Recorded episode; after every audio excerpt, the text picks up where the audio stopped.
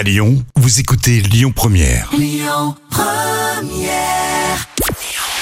Bonjour Rémi, bonjour Jam, et une fois n'est pas coutume, pas d'audience ce matin, c'est rare mais ça arrive.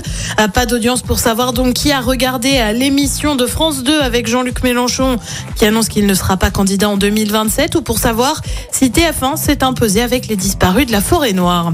Éric Zemmour condamné suite à ses propos envers Hapsatou Sy. Souvenez-vous, ça remonte à octobre 2018 dans l'émission Les Terriens du Dimanche sur C8. Éric Zemmour avait qualifié le prénom de la chroniqueuse d'insulte à la France. Il a été condamné à 4 000 € d'amende, mais aussi 3 000 € de dommages et intérêts.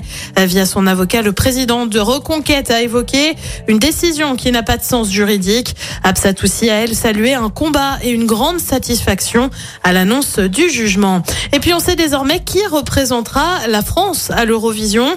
C'est Lazara qui est connue pour son titre « Tu t'en iras ». Tu t'en iras, de mes bras. Tu t'en iras comme tous les autres hommes avant toi.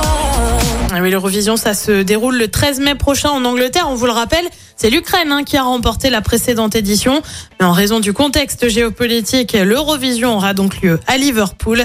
La France, elle, n'a plus gagné depuis 1977 avec Marie-Myriam et l'oiseau et l'enfant. Côté programme, ce soir sur TF1, c'est le grand concours des animateurs spécial pièce jaune. Sur France 2, c'est la série César Wagner. Sur France 3, un document sur la folle aventure de Louis de Funès. Et puis sur M6, on retrouve Stéphane Plaza pour tout changer ou déménager. C'est à partir de 21h10. Écoutez votre radio Lyon Première en direct sur l'application Lyon Première, lyonpremière.fr, et bien sûr à Lyon sur 90.2 FM et en DAB+. Lyon Première.